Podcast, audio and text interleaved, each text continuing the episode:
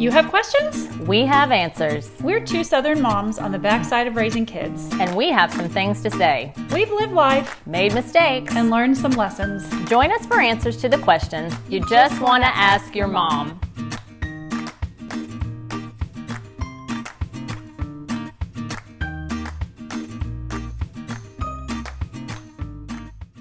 Hey, welcome to another Just Ask Your Mom podcast. I'm Renee Sproles. And I'm Bonnie Blaylock. Well, today we are excited to have back some of our mentors and teacher from our parenting years. Yes, Joey and Carla Link are joining us from Iowa. Maybe you don't know people from Iowa, but there are people in Iowa to talk about their top five parenting tips and practices. Welcome, guys. Hello there. Glad to be here. Iowa, pigs, corn, and people. Yeah. Maybe we'll pick up some more listeners in Iowa. well, Joey and Carla are the directors of Parenting Made Practical, and they've been working with families. Is it over 30 years or longer than that, y'all? 35 years we've been in mm-hmm. Iowa teaching parenting. Yeah. Yeah. You you began as a youth pastor. Yep. And you saw the changes that young people made did not stick unless their parents changed the way they related to them. So you became a family pastor. Is that is that really true? That's true. In fact, I received a phone call when I was a youth pastor in Southern California. Uh, this church in Iowa actually said, "Would you consider coming and being a family pastor?" And uh, God had already been moving my heart, but the interesting part is I had to pull out a map to find out where Iowa was. So when you live in Southern California, you do. But the reason that I was really open to it is because I was so frustrated with seeing Christian kids go to camps and, and events and really working on changing their hearts and lives. And they go back into the same dysfunctional Christian homes and nothing changes. And I realized that it has to start in the home, not in the church. So good. And your wife, Carla, has a degree in social work you did you bring a lot of that to your parenting as well? My mom has a degree in social work and i always joked that she got it because she knew she's going to have to raise us. I probably did unknowingly but i have really really used it in our ministry with families. Mm. and especially when we get families with needs you know with special needs not necessarily special needs in terms of like disabilities, but maybe special needs with a you know unruly child or with other things. But I I find myself you know using it. But social work is a, is a sketchy field because it's subjective, totally subjective. You know, and I tell them that if you're going to see a social worker, you need to know it's only it's her opinion mm-hmm. on what your situation is. So um, I I really you know, but I have definitely used it and been called upon for just um, reasons that need you know, situations that need social work. Yeah, Carla has this this quiet voice, and then she drops like some big old fat truth bombs on you, like when you least expect it. you think, oh, you know, Joey's the loud one, but like you have to watch out for Carla because yeah, she's gonna like she's a sleeper. She'll she's she'll gonna give it to you straight well, Joey and Carla together are authors of the popular Moms Notes presentations, which you and I both used. Oh my goodness, all throughout our parenting yeah. in the early years. Yeah. And they've written a couple books. Why can't I get my kids to behave? Which you, Renee, and your family happen to be on the cover of. Yeah. And taming the lecture bug and getting your kids to think. So they've been married 45 years, are the parents of three grown children, and they have seven grandchildren. So we're excited to get your wisdom today, guys. And I know that this was a hard, uh, hard. It would be hard for me to pick my top five. So yeah. we asked you because we know you have so much. You have you have like forty four mom's notes now. Yes. Yeah. Broad and deep knowledge to pick like your top five parenting tips, but that's what we wanted to start with today which by the way, you can find them on Instagram at Parenting Made Practical. You can find them on Facebook and they have a website, parentingmadepractical.com, where you can find all their stuff. Right. Check yeah. it out. Great resources on there. I just throw in that we also have a podcast called Parenting Made Practical, and we also wrote a book and a video series that we do on temperaments, how temperaments impact you, your spouse, and your kids. So they're just to add a little bit more to that. And we had some listeners um, take that webinar. Yes, yes, you have. Yes. Yeah. Will you guys do that from time to time? Yes, that- we're starting class Thursday night. It, it's a it's a four week class, and it's uh, you got four weeks on video, and we actually have people in the class where they go through the book with us, and we help them take it deeper, and it really gives them more insight on dealing with the strengths, the weaknesses of their kids, so they can really go back and actually train and parent their kids. The dates of upcoming classes are on our website. And yep. on the registration form, it says, How did you hear about the class? And that's where we know they're coming from you. Yeah. So, yeah. Yay. So yeah, I return to there. If you've listened to our temperaments podcast and you thought, oh, I missed that, you didn't. They're going to do them again and again. Check mm-hmm. them out on their website. Yeah. So let's go ahead and start off. What's your what's your top one? So I'm gonna I'm gonna give you a, a situation first, um, and then I'll tell you the number one. We were in um, we were asked to speak in a uh, an event several years ago. A thousand people I asked as we started out, he says, How many of you want to raise your kids the way that you were raised? And from that, okay, Bonnie, I'm going to put you and Renee on the spot. What percentage of people do you think said, We want to raise our kids the way that we were raised? People in the general population? Oh, I'd say like one in 10. Not many. you think? Not many. I'm going to be a little more optimistic. Yeah. I'm going to say 30%. It was 10%. oh, oh yeah. I was able to count the hands while Joey was talking. I mean, I was like a thousand people. That's crazy. It is. And so after uh after about a half hour, this guy and I are and answer the questions. He couldn't answer any more questions, but we could, and we kept going on and on and yes. on to yeah. help these people. And so the foundational point that I would say now the number one point I laid down is that parents must have a foundation to parent from because most parents don't have a foundation. They are coming from something that okay, what do I feel today? What I what new philosophy have I gotten? What new book is out? And Carla, where do most people today get all of their information from in parenting? Well, the internet and I ask that question. When they answer it, I say, okay, so do you do you, when you Google it, do you, the, the answer that you're looking at, do you understand what, who the author is and what their perspective is and what their background is? And are they a Christian? Are they, you know, do you, do you ever look at that? And they're usually like, well, well, no. And I said, so you have no idea if you're getting uh, biblical, godly advice. You just, you just are getting advice and they're like, well, how do you do that? And I said, well, you research the author. I said, that's what I do. And I said, so, and I learn the sites that I can trust. And then I don't have to do that. But in the beginning, I, I do do that, or if I'm looking in an area that I have never looked before. So, um, and they just are staring at me like, well, I'm not going to do that, which I already know, you know. And I said, well, then you just, you so Carla Link, everybody. You're laughing because you guys see it all the time, don't you? then you're on your own. That's what I say. Then you're on your own because that's your choice. You just t- told me that that is your choice.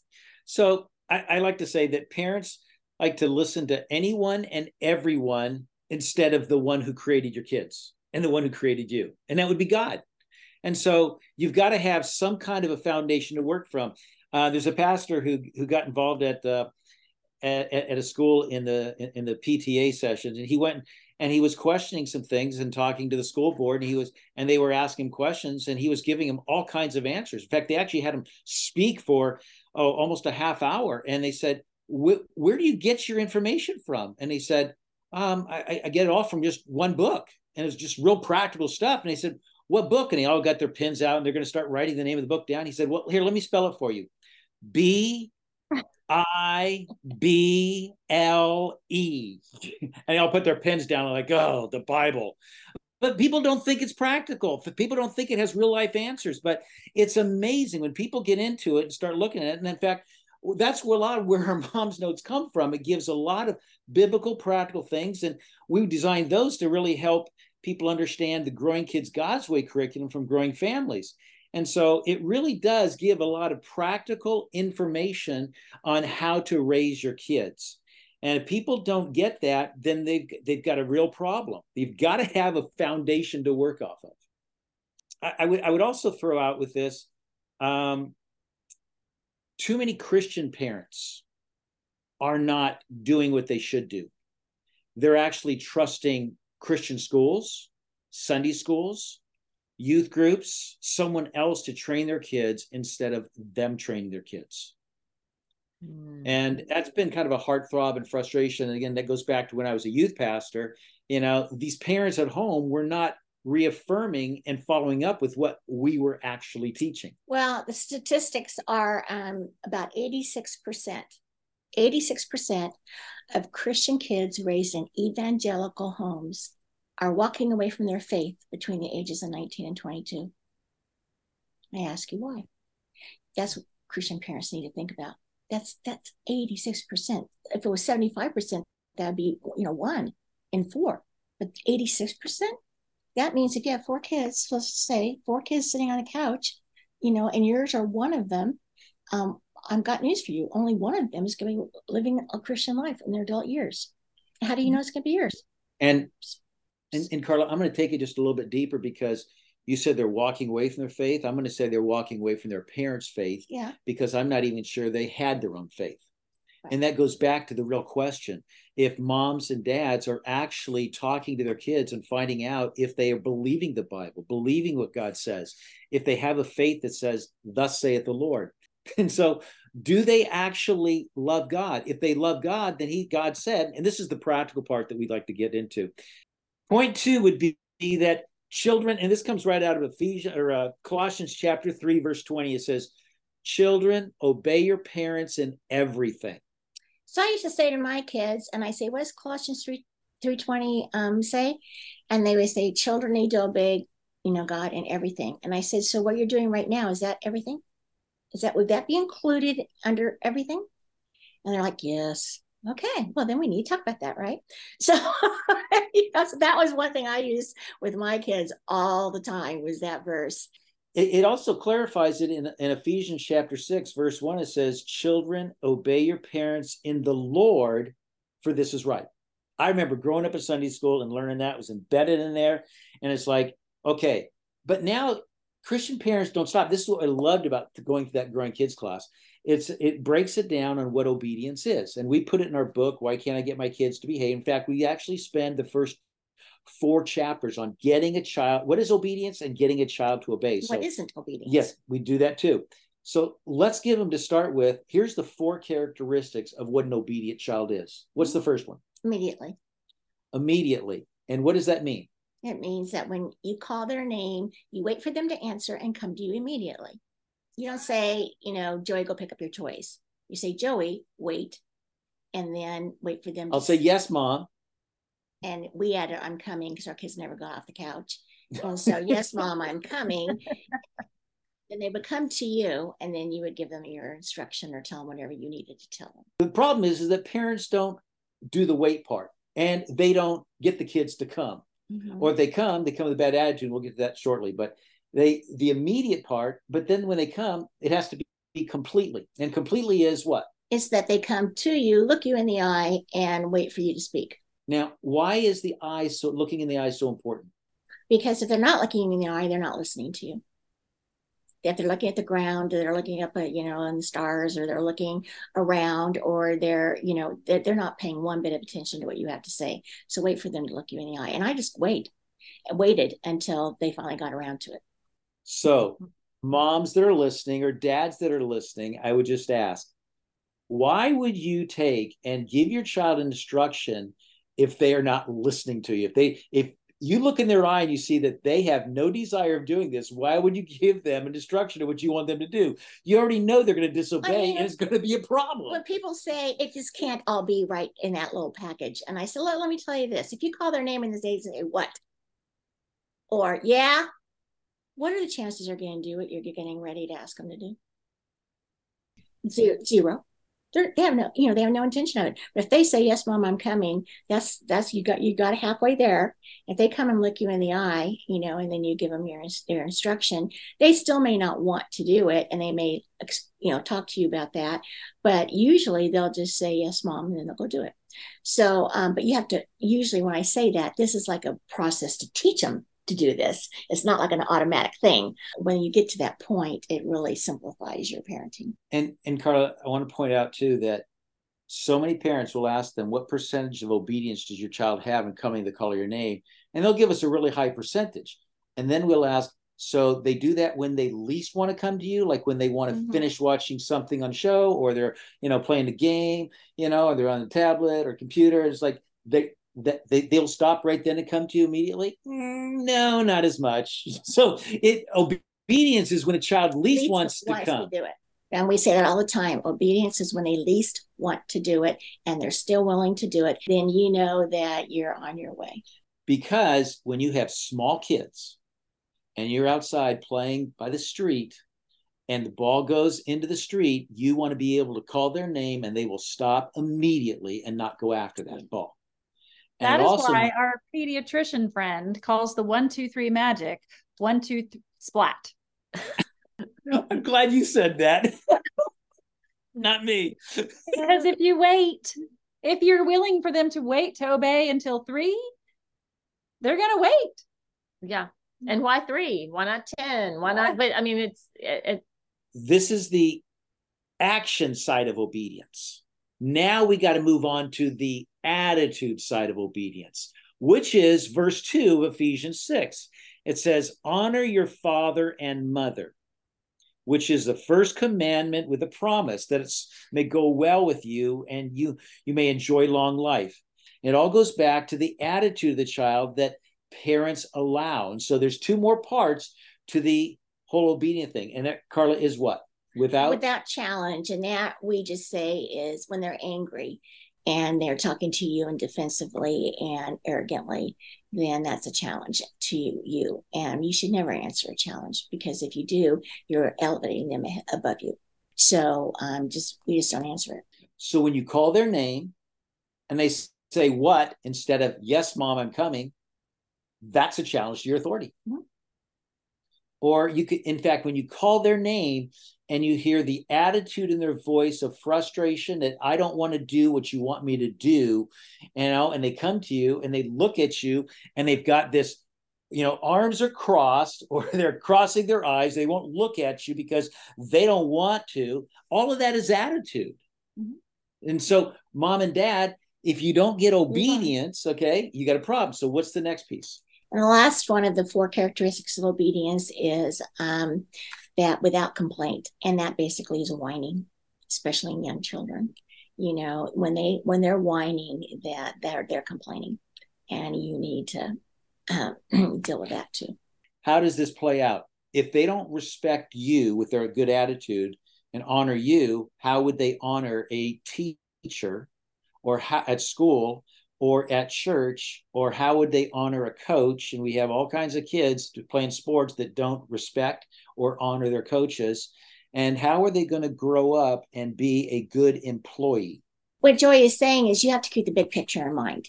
You know and whenever i was really super frustrated with one of my children and had been going through weeks of the same behavior basically and thinking when is this going to end? I remind myself to hang in there because I'm training them not for today, but I'm training them for five years from now.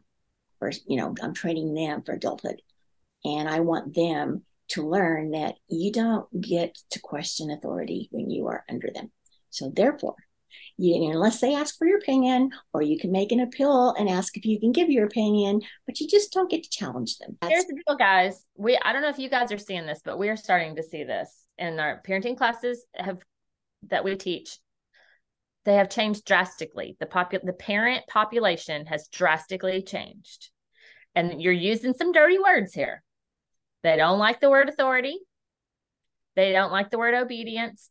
When we ask them their goals for their children while they're in, why are you in this class? That takes a lot of time. It's a lot of weeks. Why are you here? They say things like, Yeah, we want them to be successful. We want them to be happy. We want them to learn how to question authority. We want, I'm like, they're born knowing how to do that. but this is not even a value um, for a lot of young families. We think, Bonnie and I have talked about this at length. We think authority figures have let them down a lot. A, a lot of families we see now, their parents um, are not together. When they were together, they were not good parents they were not kind, loving parents. They did not um, feel cared for in ways that um, were meaningful to them. And so they have a lot of distrust of authority. How not, and not just personal, but institutional. Everything in the news, you know, you can't trust politics, you can't trust media, you can't trust the church leaders, you can't trust, I mean, thing after thing after thing. So You're they right. want to question that authority to be safe. So, what would you say to parents like that? I'm going to go back and ask them again. Do you believe in the B I B L E? Is that your foundation or what? It, again, the, the the problem you have is a foundation to work off of. What do these? What what foundation are they working from? And I don't think it's the same foundation. And that the the problem that you're having is is uh, nationwide. Yeah, we're finding it no matter where we are or where we care or whatever.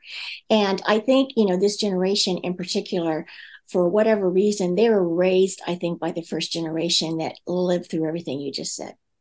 And so, therefore, their parents had no idea what they were doing. Their parents um, also entered marriage with a well over how long it lasts or they you know and we're talking about the christian community here i'm not talking about the non-christians and um, it would you know they just didn't have a solid foundation and they might have been going um, to a church where it was never preached. You know the bible was never preached or the you know it just um, there was there's just so or the youth groups joey can tell you became entertainment but you know filled. You know it was taking care of kids. It wasn't teaching kids. It, yes all of that and has really, really diluted. And I think that the other thing that you didn't mention, it is the internet.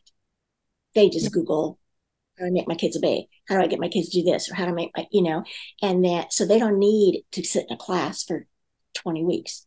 You know, they just don't need to do that. Another point I would I would throw out to what you're talking about is, and, and we do this in our second uh, session in the temperament class, it's that there's a group of people that live totally off of their feelings. I feel versus facts. I feel like my child should get to do this. Okay, then what happens when that how you you want your child to do that infringes upon someone else's feelings? And that's the problem. They don't have we don't have we're not working off a common society anymore of there is a right and there's a wrong. It working off of well, I feel this, but they're not allowing those feelings to infringe on someone else. But yeah. See, um, and, and what yeah. you guys are the issue you just brought up about these younger families is that they haven't matured yet to where they now have those middle school kids that are yelling at them and disrespecting them.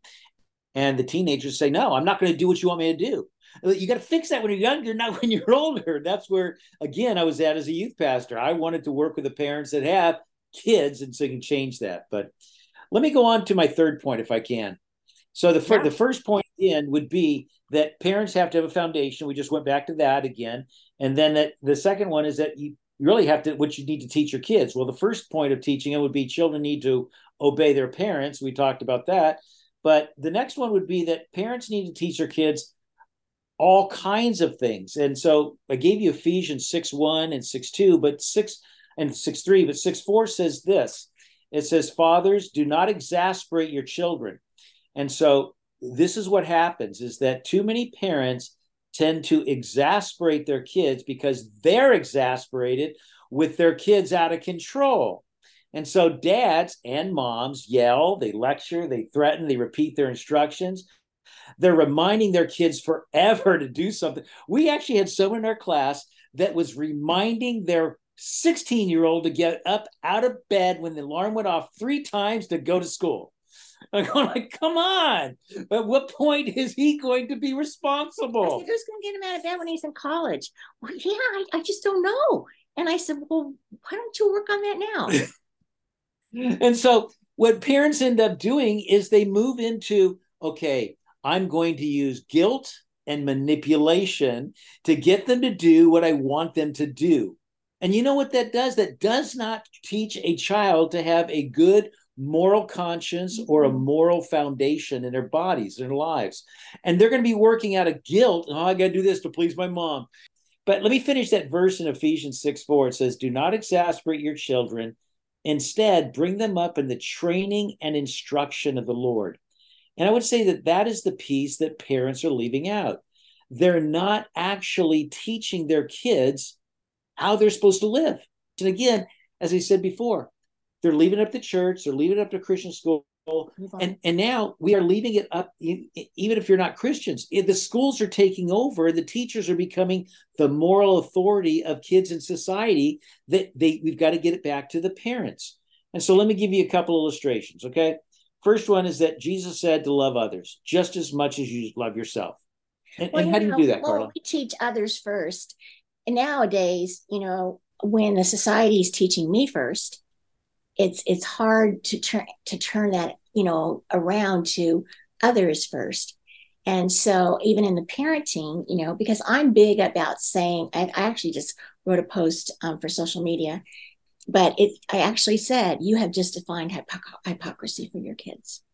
Your your behavior requiring them to do what you are not doing. You just define what hypocrisy looks like. And so others first you know we it's just putting teaching them to put others before themselves and teaching them why they should do that and teaching them how important that is. You know it's it's a huge big deal that that's a big thing that we think parents need to do. So let, let me give a, a practical illustration because here's what happens is that you got a couple kids that are playing over a game they're squabbling over the ipad or whatever it's going to be and you know they're squabbling and it's like is that love? No. But what do the parents do? They step in and go like now you guys stop it. You guys get along. How is that training? See, that, that's what parents aren't doing is they're not training the kids the way they're supposed to. And again, you go back to that verse. It says, bring them up in the training. Parents are only teaching. They're giving information. They're stopping the squabble. They're stopping the fight. I mean, we just took our four grandkids um, from Chicago to um, it was eight hours away to another place for four or five days. And so, um, and we got in the car and we told them, okay, what are Grammy and Papa's rules? You know, and one, you know, was that when we call their name, they have to, which they have to do at home too. And then one was that they had to um, stay together in a group and when we were out with people. And the other thing was that when they were in the car, that they could not fight with each other or provoke each other. And they knew that. And we said, and what will happen if you disobey? And they said exactly what would happen, which is basically they would lose the freedom of participate in the first activity. They knew that. And they knew it'd be fun because Papa is fun. He's youth pastor for crying out loud. He's fun. we had no problem, but that's because we come back on the other side and say, you know, it, with the whole, let's go back to the whole iPad thing. If, if you got two kids, three kids that are playing a game on it or with some kind of a game and are arguing and fighting about something, I'm sorry, you now lost the freedom to play with that because you know that that is not a standard acceptable in our home.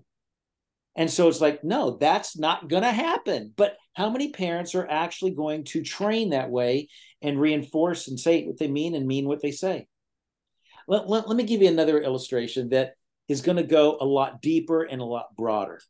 Um, Ephesians chapter 4, verse 29. Again, we go back to the Bible as a foundation and make it real practical. It says, do not let any unwholesome talk come out of your mouths.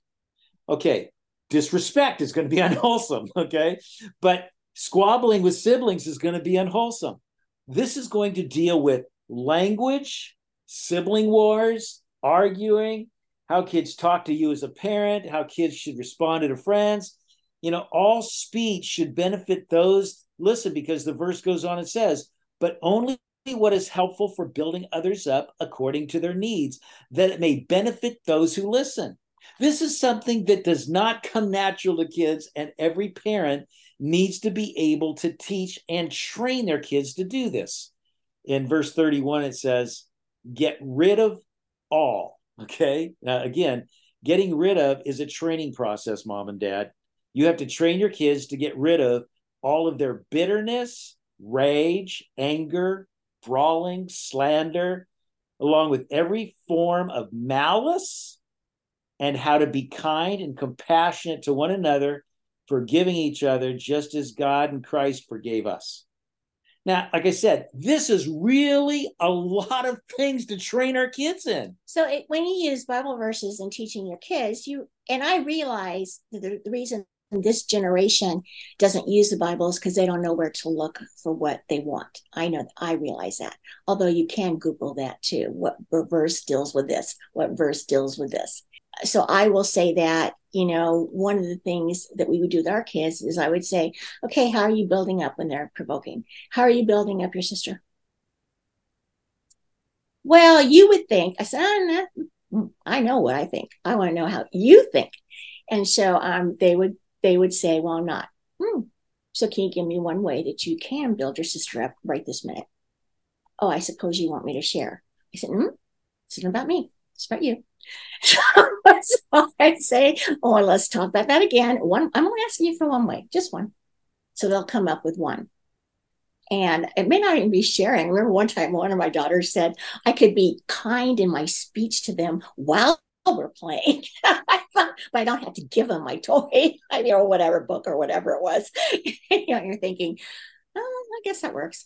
But anyway, then I'd ask them if they could go do it right now. And if they couldn't, then they got to sit and um, just sit and do nothing until they did were willing to do that. So when you take what's in the verse and you make it, you know, okay, so you know, what does this look like? What is it if you're going to be forgiving? What does that look like? You know, and we always when we parented or counsel or do anything else, we ask questions. So if you ask them a question, number one, you're going to find out what they think, and so that they have to they have to deal exactly with what's going on. I love All that right. about your mom's notes program uh, material because um, that's it in a nutshell. Is what does this look like? You say that all the time, and that is so practical in there for like go to their website and look mm-hmm. at their resources of the 44 topics and more often than not, they've got it divided by age. What does this look like for mm-hmm. preschoolers? What does this look like for elementary kids? What does this look like in middle school for a variety of topics? It was so, so mm-hmm. helpful because in the moment when you're a mom and you've got three, four kids that you're trying to juggle and life is happening, it's really tough to just come up with spur of the moment. If you haven't done this before, okay, guys, here's this verse and here's what it means and here's how we're going to apply it. Well, Carla and Joey have done all that for you mm-hmm. and made it so really, really easy. Mm-hmm. Thank you. Yeah, thank you. So let me go on to a fourth point. So we've got to have a foundation and then, you know, we've got to get our kids to obey us and then we got to teach them. But what happens if they don't accept the teaching? Now we got how do you get them to accept the teaching? How do you make them deal with it? And this is this is changing your kids' hearts. We call it the RFR teaching we've learned it again in, in growing kids. It's called uh, repentance, forgiveness, and restoration. And I would say that every time your child violates any of the teaching that you're trying to train your kids in, they have to go through RFR. So let me go through what the RFR is. But again, every time. So every time your child doesn't come when you call their name, they need to go through RFR. Now, it, it's kind of like Jonah. Remember Jonah and the big fish or the big whale?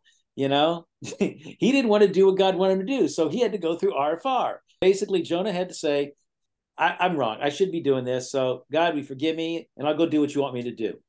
And so, in that, the first R is repent. And, and, and Carla, how do we define repentance here? Well, I learned when I was a kid in child evangelism, evangelism fellowship clubs that repentance is turning around and going back the other way. So, making a U turn so I've always I've always thought of that when I you know when it was my turn to repent before the Lord you know I always thought that okay how can I turn around and go the other way and make you know and to do this the right way? So that is that just really helped me. And so we had our kid our son doing that when he was about 12 he said he just he he never continued repenting. And so we took this a little deeper. And I remember we're standing right here in this doorway right by us. And I and I said um, so Michael, you, you need to admit that what you did was wrong. And he said, No, I'm never going to admit that. He goes, Well, I'm never wrong. So then we don't have a problem. now we got to the problem, right? I said, Well, at least we all now know. and so they can't get it out. They don't want to say they're wrong, but they have. Isn't that what? Because the... see, this is the deal. If I can interrupt you, when you when, when you just say you're sorry, and Joey and I said, I'm sorry before we heard this teaching, but I don't think we'd ever asked each other to forgive for forgiveness until then, until we heard this teaching. And we've been in church our whole lives. Um, so, you know, this is just so powerful because, you know, I'm sorry.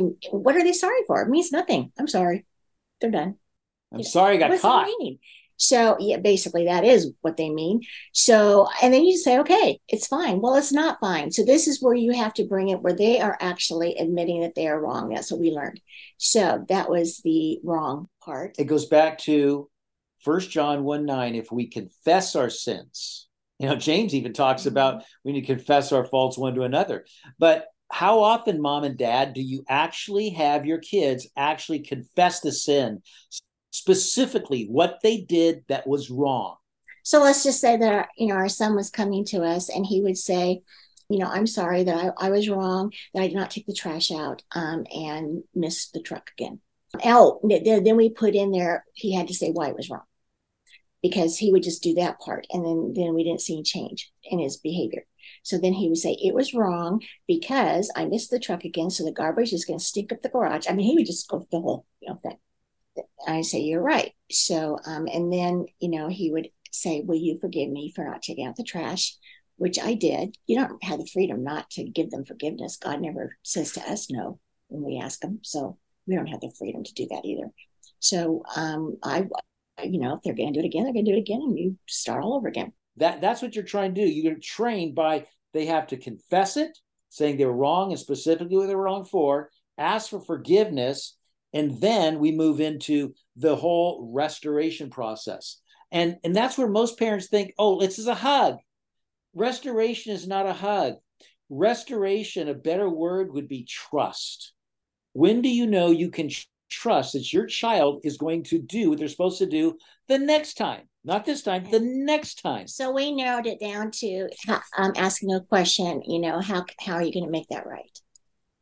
He would say, I'm going to take out the trash next week. And I said, Well, I have no reason to believe that you're going to do that any more than you did today. So how are you going to make that right? Well, I'm gonna um, I'm gonna make a note and put it on my door in my room so I see it when I walk out the door. So I remind myself all the time that I'm supposed to do that. Okay, that's good.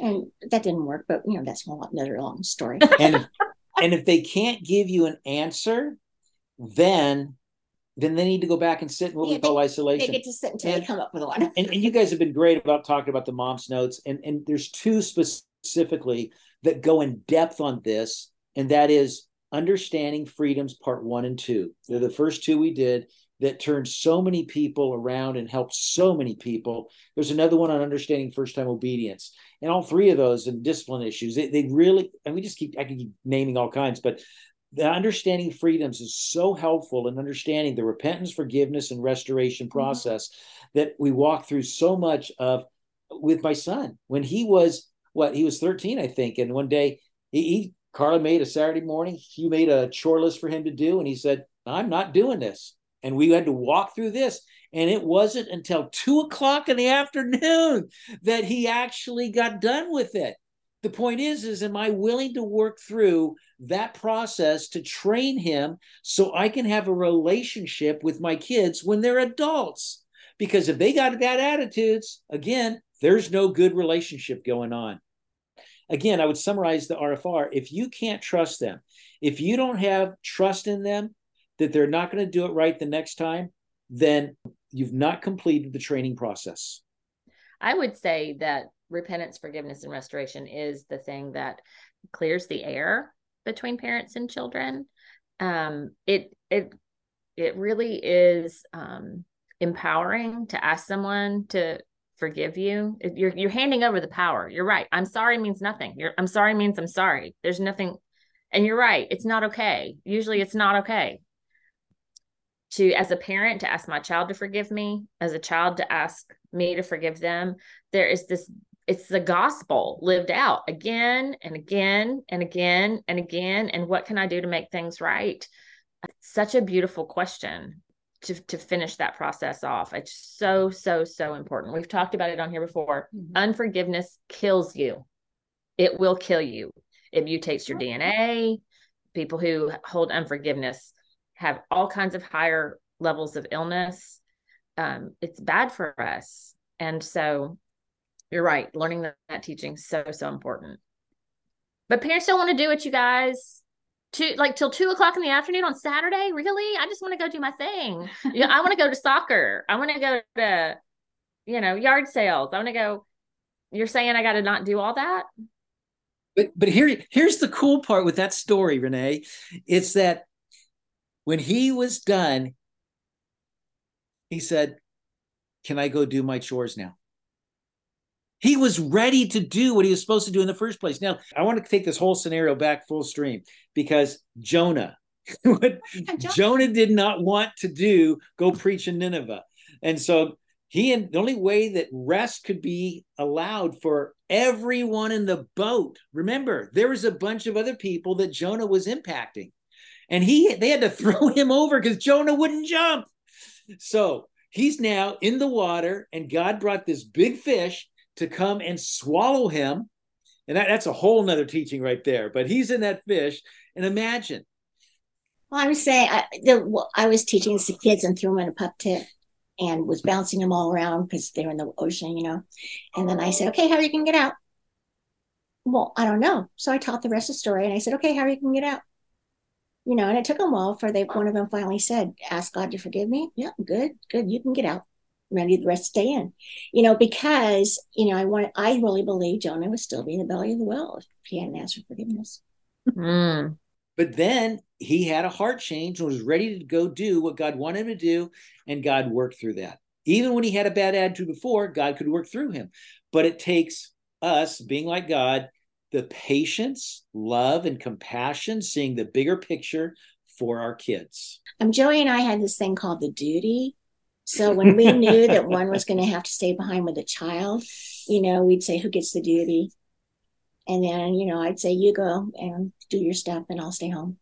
and deal with it. So so you would you would split and take the others to what they needed to go do and that's a really helpful yeah tip right there. So okay guys, this is not gentle parenting 2023. Are you stifling your Michael's emotions? Are you stifling his mental health? Are are you endangering his truest self by doing all this? No, because you know what? he is doing so well as an adult. When he was a young adult he, in a very large church, he was asked to be on the elder training team. That's how respected he was because of what he did. He's also been in he's in business and he has been brought up to CEO position of a very large company. I'm not going to give out his details, but you know what what he's doing and what God is doing in him, but it's all because he learned to do that. And and and here's the bigger picture no firstborn wants to admit they're wrong. So for all the parents out there that are firstborn, mm-hmm. you don't want to admit you're wrong. okay. Especially but with if a, temperament. If a firstborn didn't want to admit they're wrong, the second's not going to do it, the third's not going to wrong. We're now we're we're really struggling the family because a person who's not wrong is not teachable, and you can't train a mm-hmm. non-teachable person. So let me give you this. He's doing the same kind of teaching with his own kids. And again, we took four 12 year old to, to five year olds for five days and had basically no issues with them. Because we could work through this process and any kids can be successful because this will help them become successful in life. But it's not easy and it's not it's a lot of hard work a lot of frustrating days. I mean i could pull my hair out many days or pull theirs out whichever came first. And i you know I mean, I could just, I mean, and if you read the Mom's Notes, of course, you guys know this, you know, because I'm very transparent in them. Um, all of the stories I tell about my kids, I don't tell it after they're they've won the battle. I don't tell them while they're in the midst of a problem. And then they got to be in their later years, uh, teen years. I asked her permission if I could share their story. But I think that, um, you know, and again, you know, it just it just is hanging in there on those rough days and you're going to have them and it's not even rough days rough weeks you're going to have them and they're just going to dig their heels in they're just going to sit they think they can wait you out and you've got to say i can go one day longer than they can that's what i always told myself that's all you got to do is one day longer yeah, Carla, we're talking day. all around my point five. Point five, point five. Bring, bring us home. Kids need to own what parents teach and are training them in.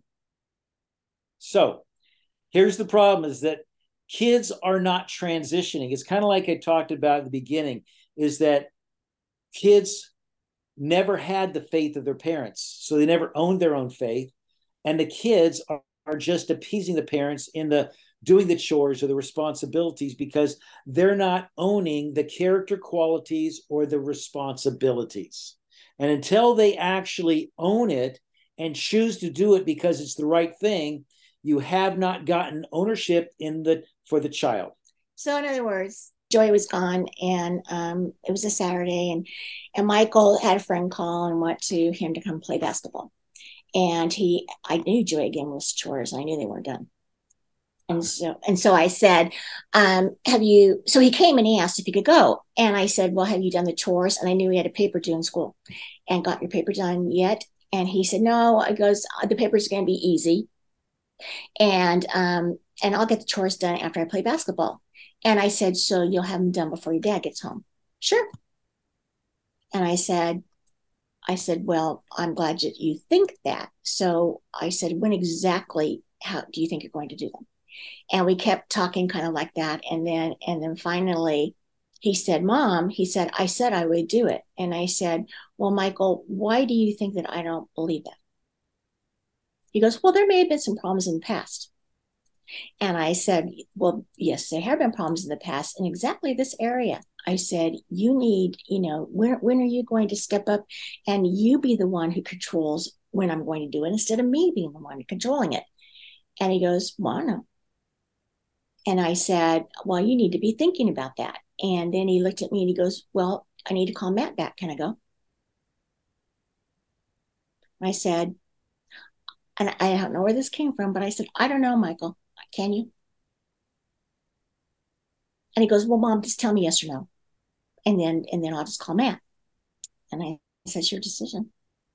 And he's like 15.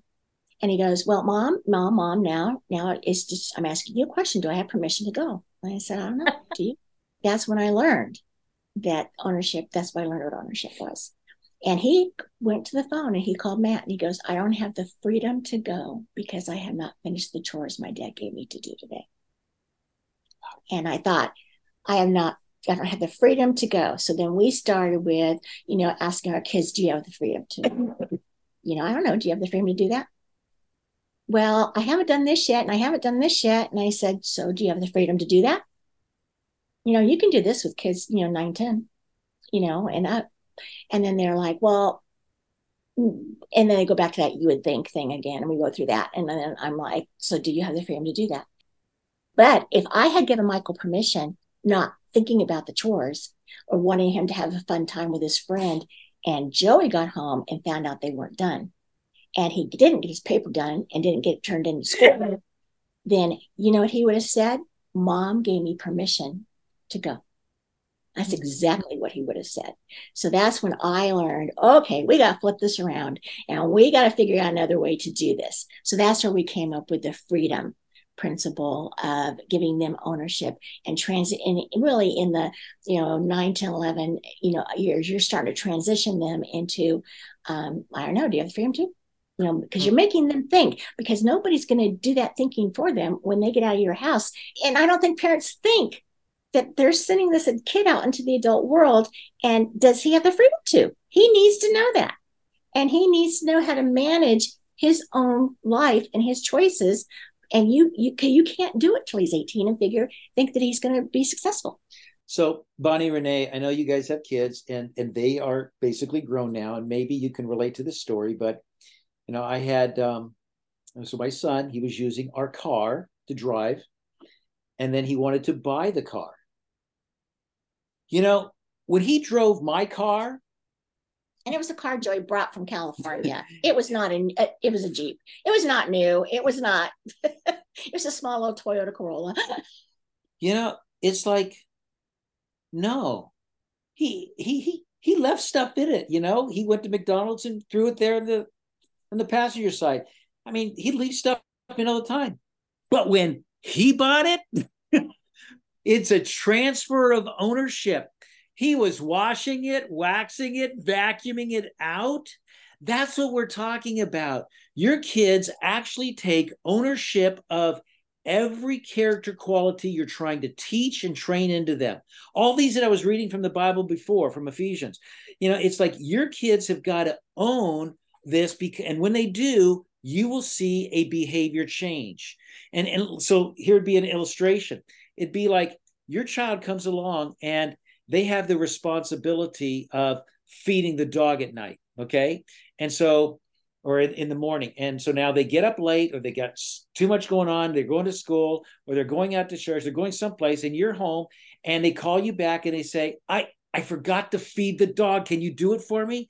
Because it needs to be done. Versus the child that is, we call irresponsible, but is he's not owning the responsibility, really what it is. And so he he doesn't call, he doesn't care. Oh, I forgot to do the dog. Someone else, mom will take care of it. I mean, mom owns the, the responsibility, mom owns the character.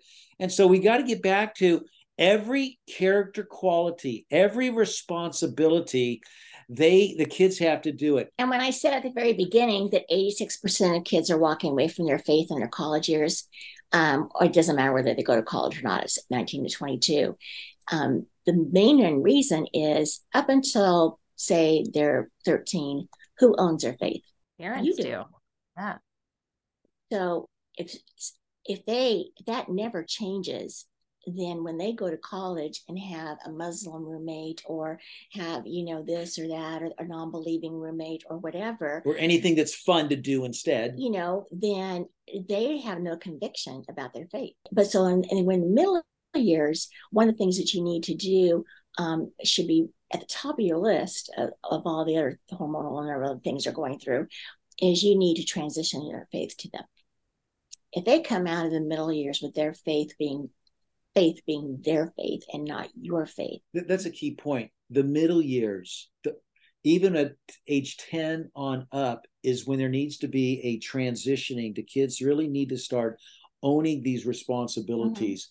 Mm-hmm. And and and Carla, you can speak to this more, but there's too many times parents are working on like 75,000 things with their child at a time. Yeah. And that's the, the other thing that we tell parents from the beginning is work on one thing at a time.